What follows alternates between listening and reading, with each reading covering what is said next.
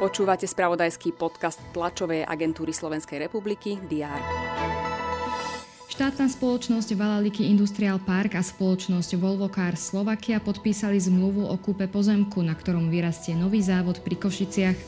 Spoločnosť Volvo Cars tak začne hľadanie kľúčových talentov a následne jej obsadzovanie nových pracovných pozícií v regióne. Veľké množstvo odpadu, vrátane nebezpečných chemických látok, radioaktívneho materiálu a výbušnín našli policajti v priestoroch staršieho poľnohospodárskeho družstva v Nedožerách v Brezanoch v okrese Prievidza. Aj tieto správy priniesol včerajšok. Všetky dôležité aktuality budú redakcie TSR mapovať aj v útorok 19. septembra. Vitajte pri diári.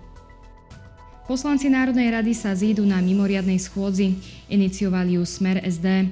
Ten chce, aby vláda nariadila dočasné obnovenie kontroly hraníc Slovenska s Maďarskom. Premiér Ľudovit Ódor priblíži ceny elektrickej energie pre domácnosti na budúci rok. Minister pôdohospodárstva Jozef Bíreš predstaví kompenzácie strát pre pestovateľov pšenice. Prešovskú univerzitu čaká inaugurácia rektora Petra Kóniu a dekanov fakult univerzity. Spojená bude so slávnostným otvorením nového akademického roka. Ten dnes otvárajú viaceré slovenské vysoké školy. Na 78. zasadnutí valného zhromaždenia OSN v New Yorku sa začne všeobecná rozprava. Medzi prvými rečníkmi sú generálny tajomník OSN Antonio Guterres a americký prezident Joe Biden. Vystúpiť by mal aj ukrajinský prezident Volodymyr Zelenský. Súd v Moskve rozhodne o odvolaní amerického novinára Ivana Gerškoviča, obvineného zo špionáže voči vyšetrovacej väzbe.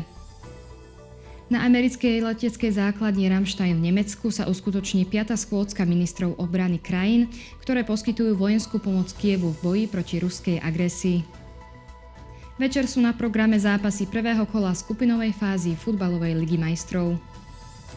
Dnes bude na Slovensku prevažne oblačno, miestami prehánky a ojedinele búrky. Teploty sa vyšplhajú na 21 až 26 stupňov.